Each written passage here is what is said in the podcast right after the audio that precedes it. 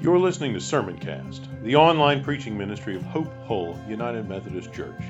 Be sure to visit us at hopehullumc.org/sermons, where you can subscribe to future episodes of Sermoncast and browse our archive of past messages.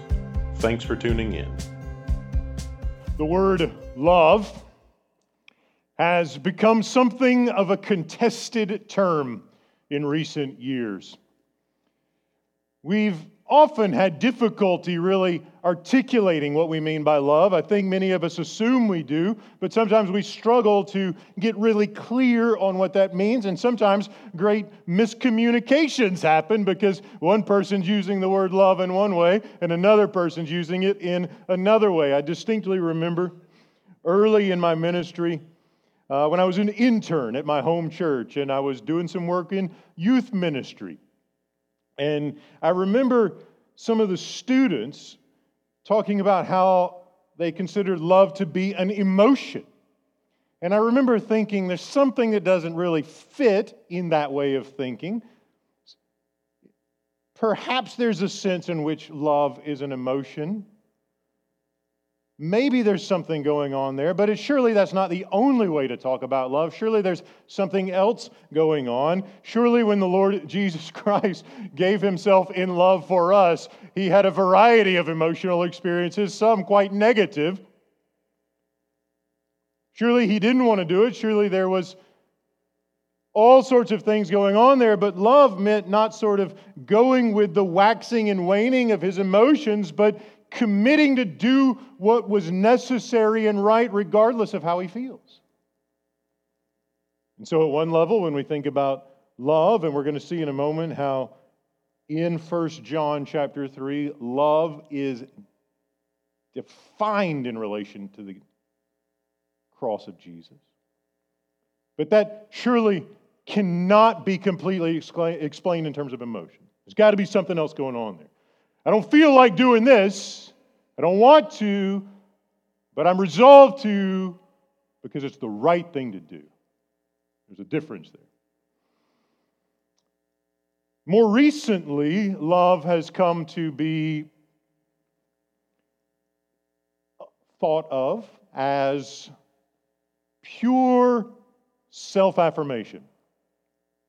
If you love me, you will affirm me. If you love me, you'll let me do what I want to do. If you love me, whatever I think is best for me, you will give your blessing to that. You don't have to go far to see examples of this. You can look in entertainment, you can look in social media, you can look on the news media. If you love me, you'll affirm me and my autonomy and my sovereignty over myself and my decisions and my preferences. Now, anyone who has kids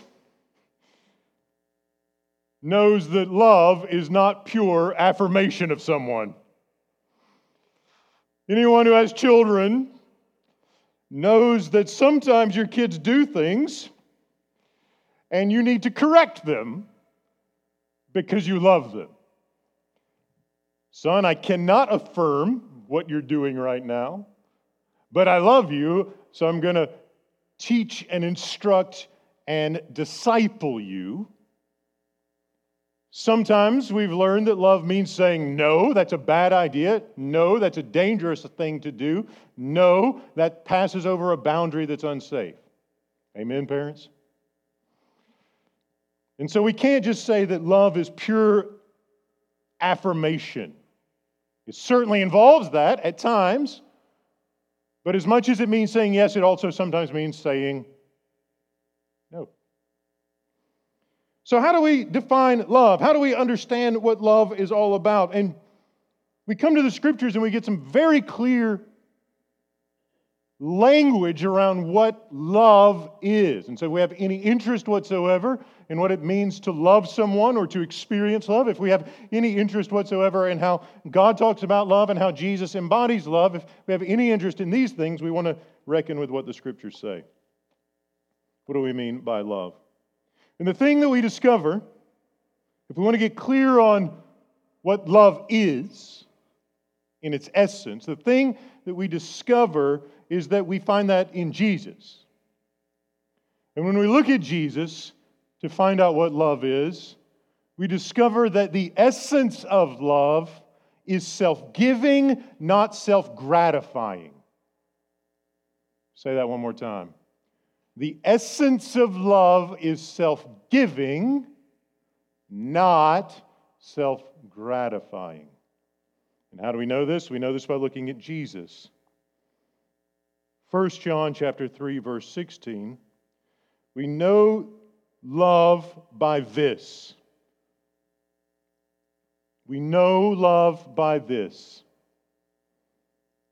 that he, Jesus, laid down his life for us.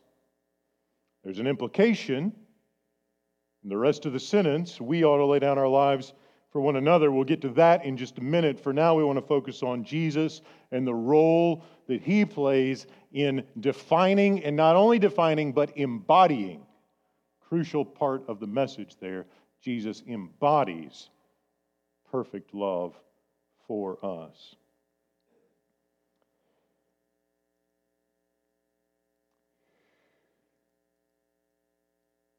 John would have us turn our eyes to Jesus. And not just the things he did while he was alive, certainly those. John would have us look at the day when Jesus' arms were stretched across the crossbeam of a Roman cross. John would have us look at the face of Jesus pierced with thorns, and the back of Jesus torn by flogging, the hands and feet of Jesus pierced by nails, and says, If you want to know what love is, look at him. You may think someone doesn't love me because they don't affirm me. You may think, well, I love that person today. I may not love them tomorrow because my emotional life may change. And John wants us to see there is this consistency of Jesus, where on the one hand, precisely because he does not affirm things in our life, he lays his down. Precisely because there is brokenness, and precisely because there is rebellion, and precisely because there is darkness that cannot be overlooked, that cannot simply be rubber stamped, that cannot be affirmed, it must be confessed and redeemed and atoned for, precisely because there are things in our life that God cannot affirm, Jesus bleeds. And his commitment to bleed doesn't depend on his mood, does it? his commitment to give himself does not depend on his emotional state. It's striking when you think about Jesus' mood or his emotional state. You read through the Gospels and you see him in Gethsemane. There's a guy that doesn't want, to, there's, a, there's part of his psychology, part of his emotional life, part of his being that, it, that doesn't want to go forward. Thanks be to God, His love for us is not defined in, by those aspects. Thanks be to God, His love for us is not defined by anything other than His unwavering commitment to give Himself for the other. And this is one of the ways that Jesus, the Son of God, embodies God for us. One of the stunning things about who God is, and we're going to talk about this more as we get into John, 1 John chapter 4. John's just going to keep circling back around to this. God is love. God is love. God is love. Jesus embodies the reality that God is love. And one of the ways that we can think about this is to think about what God was like before God made anything. Because we, we can talk about God in a lot of different ways, right? And He's revealed Himself in different sort of ways. We can talk about Him as creator, for one.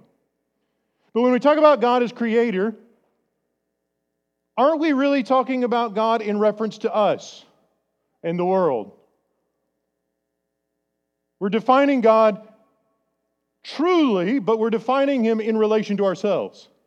Who is God to me? Well, He's my creator. We can define him as a redeemer. Once again, though, we're doing that in relation to who?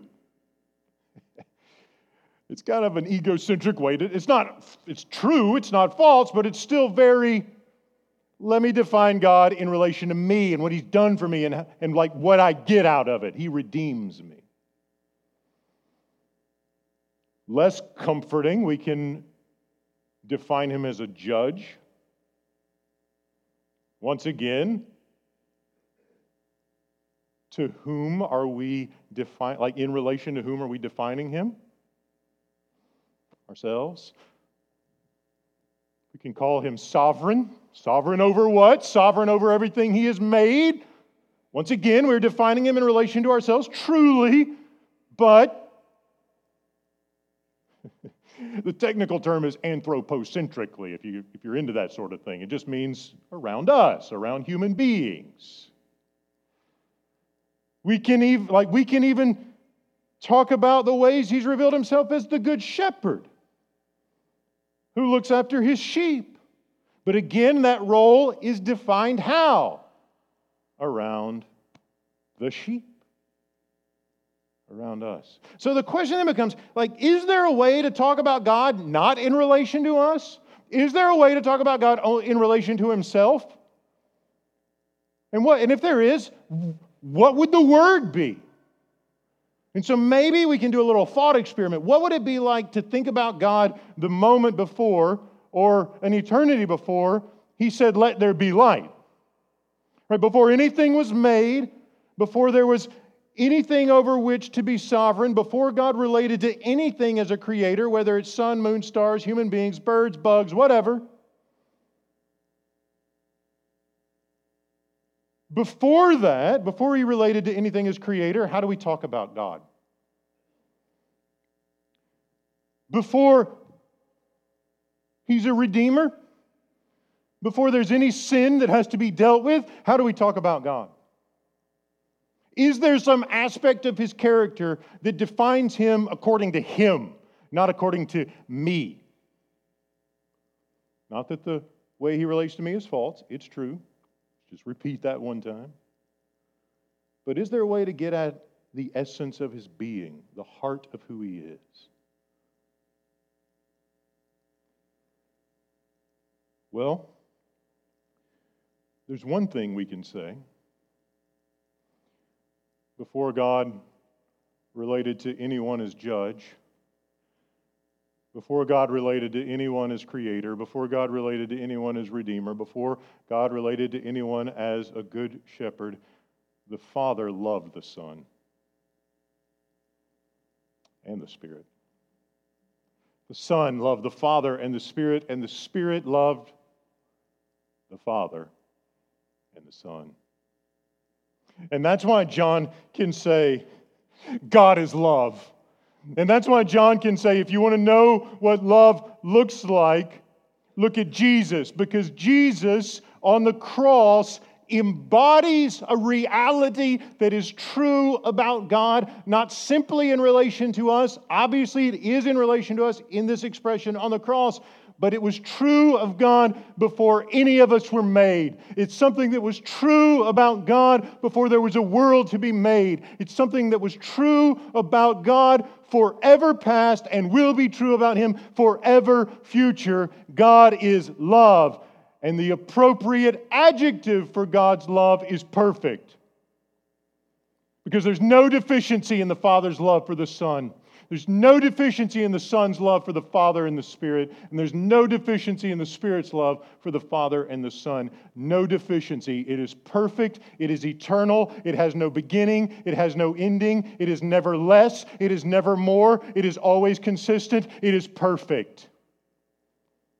Who is God? Father, Son, and Holy Spirit. How do Father, Son, and Holy Spirit relate to one another? Perfect love. Therefore, we know love by this He laid down His life for us. The essence of love, the essence of love is self giving, not self gratifying. And that's why love sometimes says no.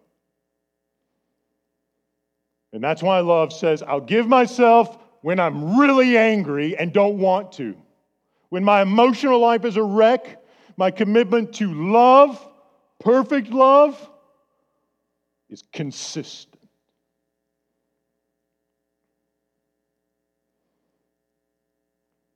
I want you to notice how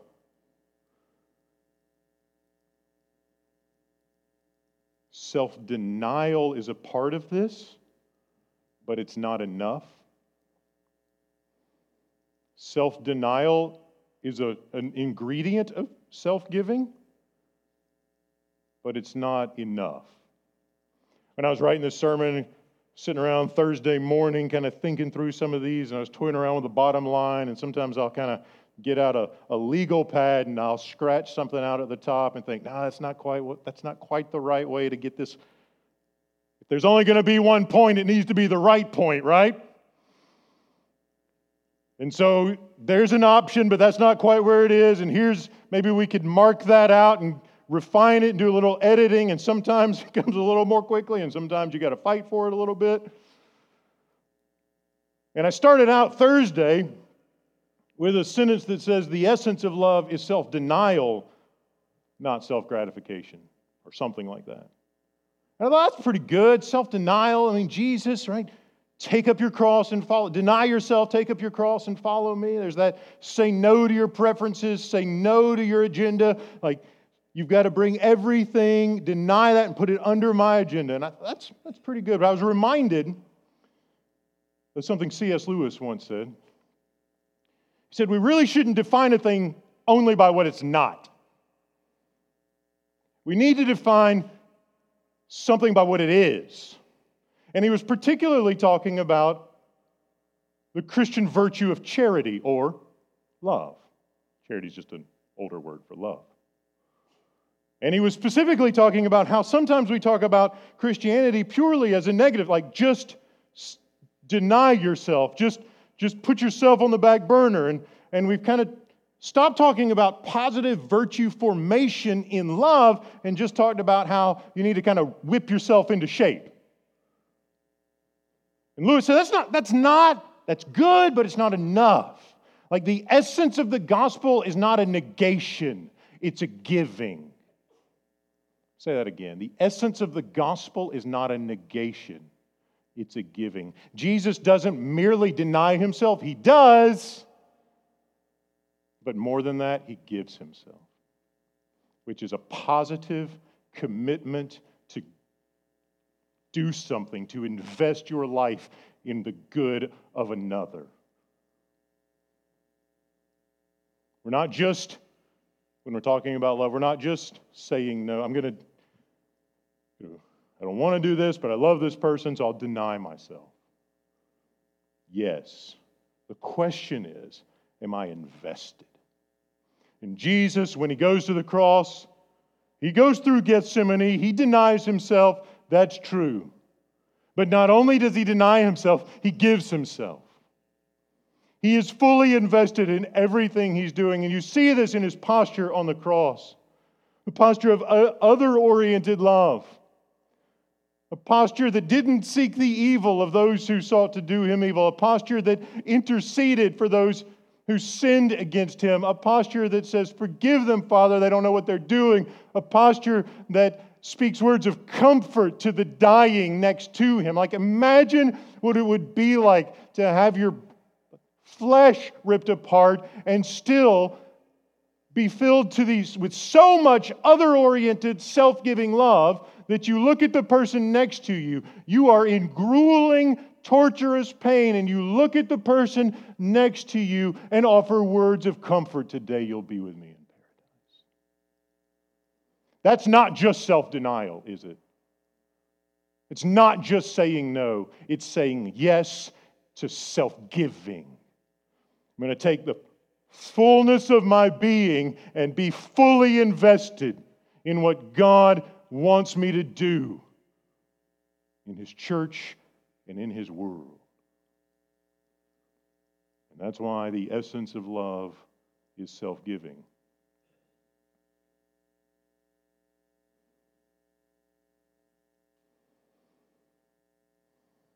We live in a world where the essence of love is self gratifying. I love this, so I'm going to do it. I love this, so I'm going to do it. If you love me, you'll let me do it.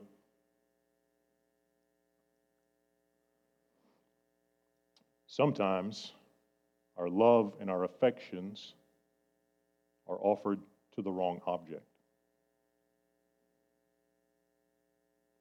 Sometimes our love and our affections are offered to sin. We need to be real about the fact that when we choose to sin, we're choosing to love our sin more than we love Jesus. That's why John holds these two side by side, this great contrast love and hate. And again, you think, you know, like, John, is it really necessary to use this kind of language, this strong language?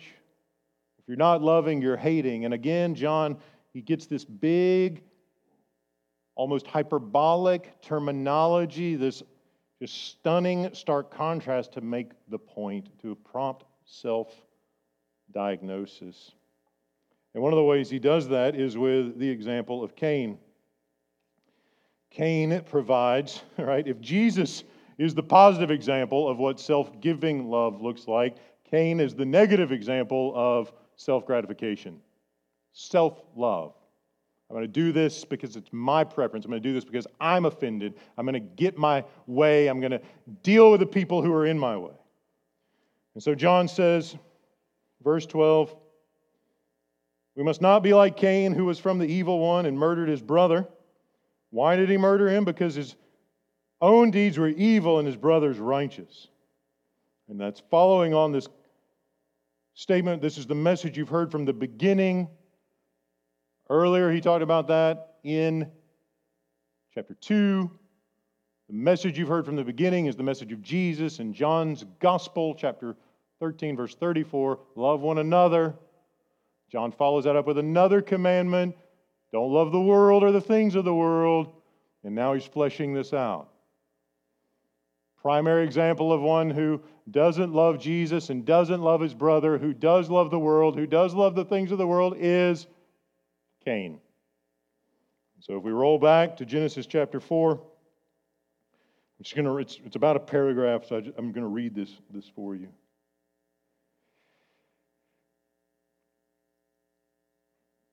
Now, Abel, this is Genesis 4, verse 2. Abel was a keeper of sheep. This is Adam and Eve's two sons. And remember what God told Adam if you eat that fruit, what's going to happen? Like death is going to become an issue, big time. And it's going to be much more serious than you've even begun to imagine. Now, Abel was a keeper of sheep, and Cain a tiller of the ground. Abel does livestock. Cain produces crops. In the course of time, Cain brought to the Lord an offering of the fruit of the ground, and Abel, for his part, brought the firstlings of his flock, their fat portions. And the Lord had regard for Abel, the fat portions, and his offering. But for Cain and his offering, he had no regard. So Cain was very angry and his countenance fell, right? So, first of all, God says, hey, there's an issue here. And what's Cain's first response? Anger. Why don't you just accept me the way I present myself?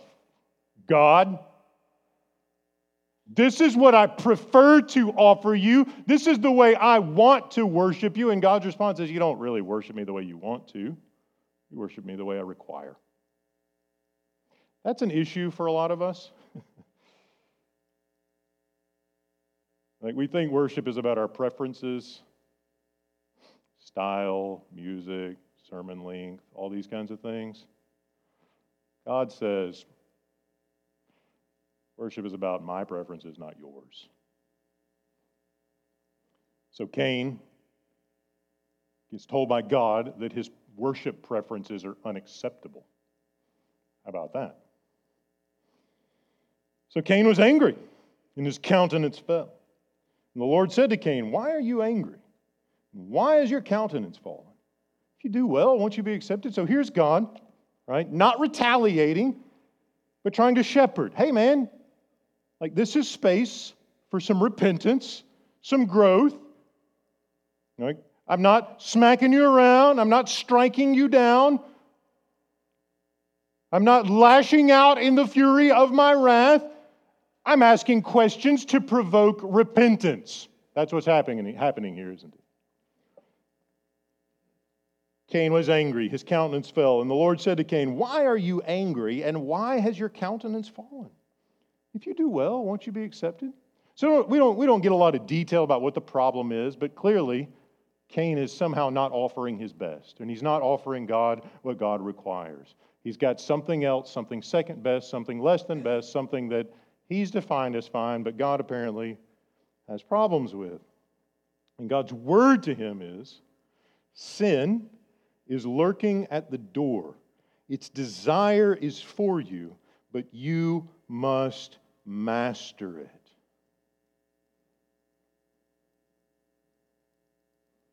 Sin is lurking at the door, and it desires you.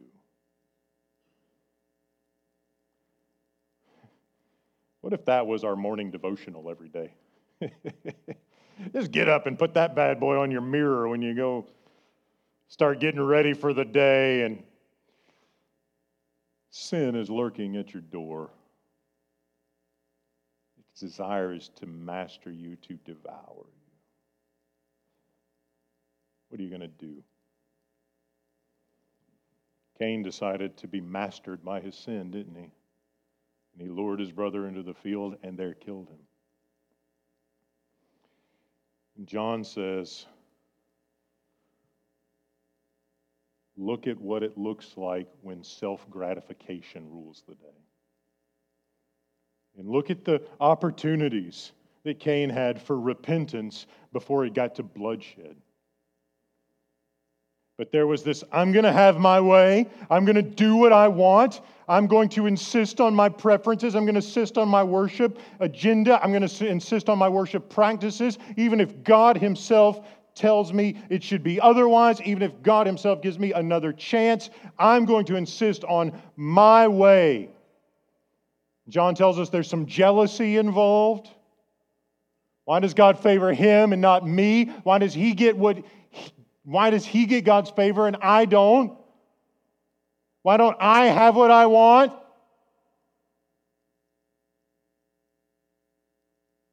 And the consequence is that Cain rose up against his brother and killed him, we are told.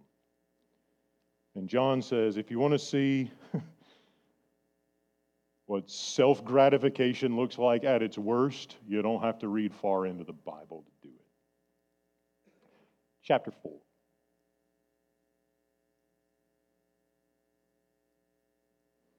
And so we've got these two examples, don't we? thoroughgoing self gratification, thoroughgoing self affirmation, thoroughgoing, I will decide what's right for me, and thoroughgoing self giving love. Thoroughgoing self offering. Thoroughgoing, I'm invested in what's best for you, even if it hurts. Which one is love? The essence of love is self giving, not self gratifying. Jesus embodies the self giving character of the triune God. And John says, if we are his followers, we need to embody that same love. Verse 16 again. We know love by this. He laid down his life for us. We ought to lay down our lives for one another. Right? So there's this Jesus redeems us, and he doesn't just redeem us, he embodies the character of God, and his desire is to reproduce that same character in who?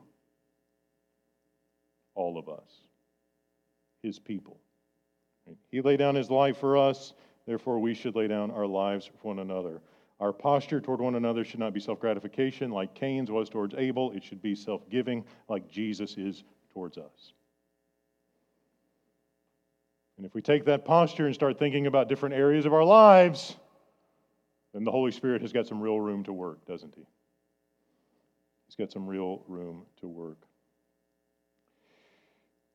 I want to talk about what that looks like in one specific area that the church has got to pay attention to in this season in which we find ourselves in. I want to suggest to you that gathering to worship in person on the Lord's Day is an act of self giving love. And here's why. To show up at a central location means setting an alarm clock, thinking about what you're going to wear, making sure the kids have matching socks on Saturday night, not at 8:25 on Sunday morning. That takes some discipline. It takes some self-denial because it'd be a lot easier to sit there and watch the end of the game next Saturday night than to go find those socks. I want to be clear. We continue in a crisis. COVID cases are rising. A lot of folks feel the need to stay inside in the midst of extenuating circumstances. I don't want to discourage that. At the same time, a lot of us, some of you have said to me, Preacher, I've created some bad habits.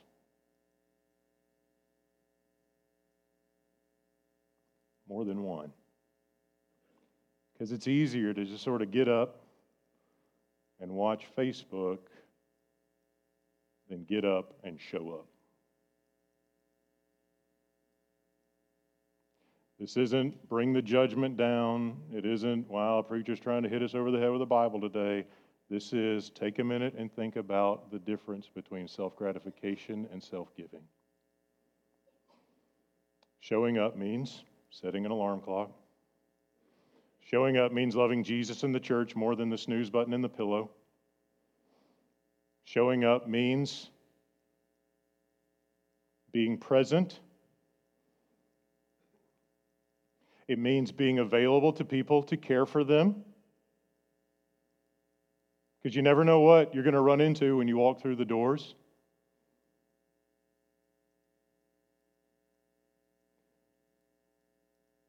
You may be called upon to care for someone who's grieving. You may be called upon to pray for someone in need. You may be called upon to serve. Let me rephrase that. You will be called upon to serve. because the essence of love is self giving, not self gratifying. And we are in a period of time where the church will be refined. And we will all be required by the Lord Jesus Christ Himself to ask ourselves on this Lord's Day will I give myself or withhold myself?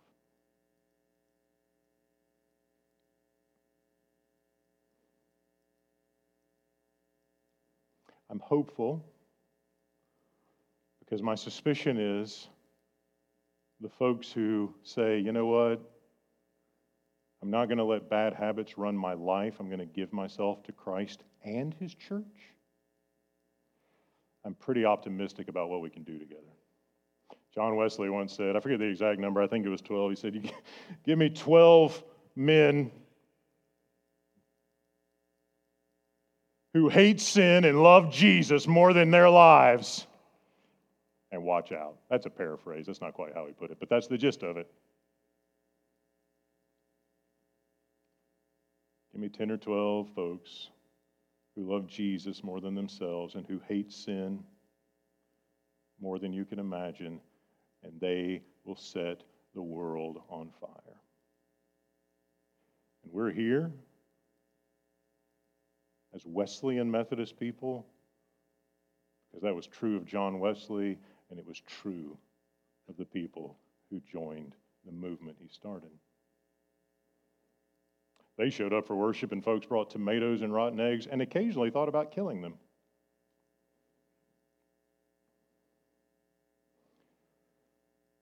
When we show up, we are saying to one another, I'm giving myself to Christ and to you. I'm here for you. I'm invested in you. I'm partnered with you for the glory of Jesus and the sake of the mission, the good of the world. When we are at home, even if we're tuned in on the live stream, we are incapable of doing any of that. Hear my heart. We employ online worship options as an outreach tool and as a temporary substitute in the middle of a global crisis. The online option is never meant to be permanent for serious Christian following of Jesus. It cannot do it. It's not an option. And all of us have to decide self giving or self gratifying.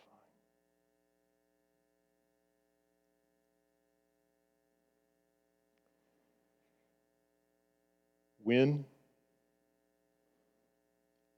we give ourselves as Christ has given himself for us, he works in us to increase our confidence and give us assurance of his love for us. John says in verse 18, Little children, let us love. Right? You've seen the example of Christ's love. You've seen, you've heard me say that his love should be embodied in your lives. Now I exhort you, let us love, not in word or speech don't just talk the talk, to use a phrase from my adolescence, but in truth and action. Walk the walk, to continue the phrase.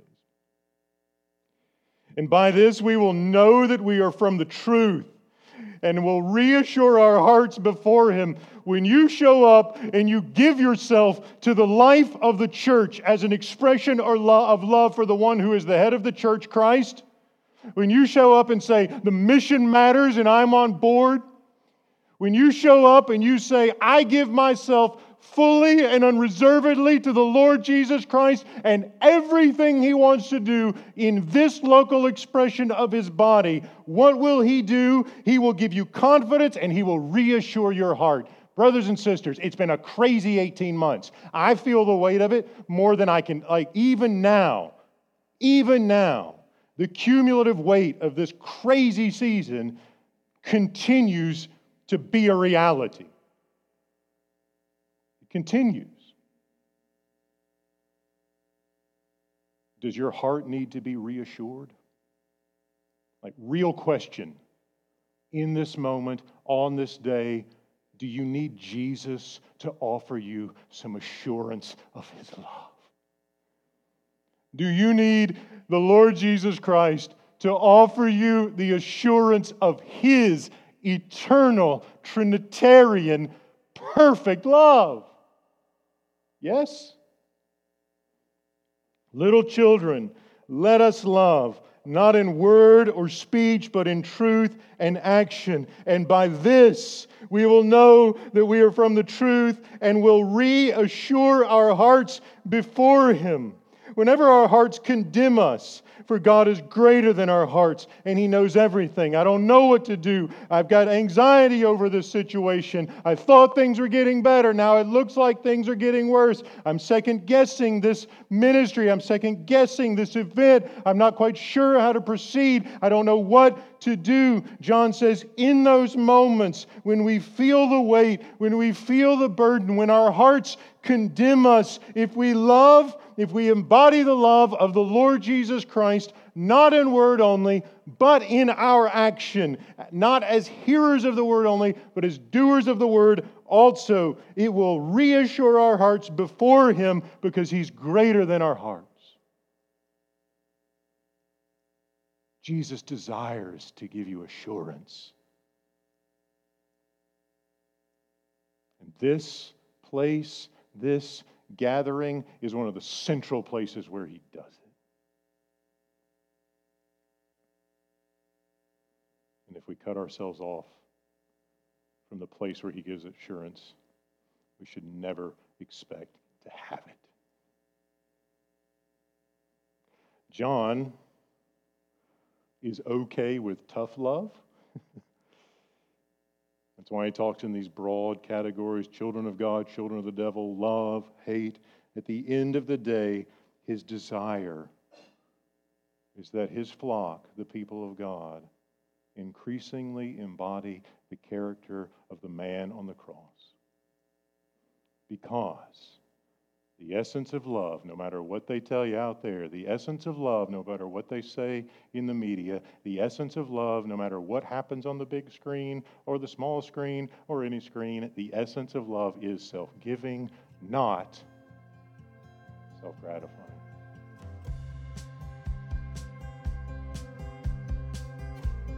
You've been listening to Sermoncast, the online preaching ministry of Hope Hull United Methodist Church. If you enjoyed this message, consider sharing it with a few friends. Remember to visit us at hopehullumc.org/sermons and subscribe to get notified when new content is posted. Thanks for listening.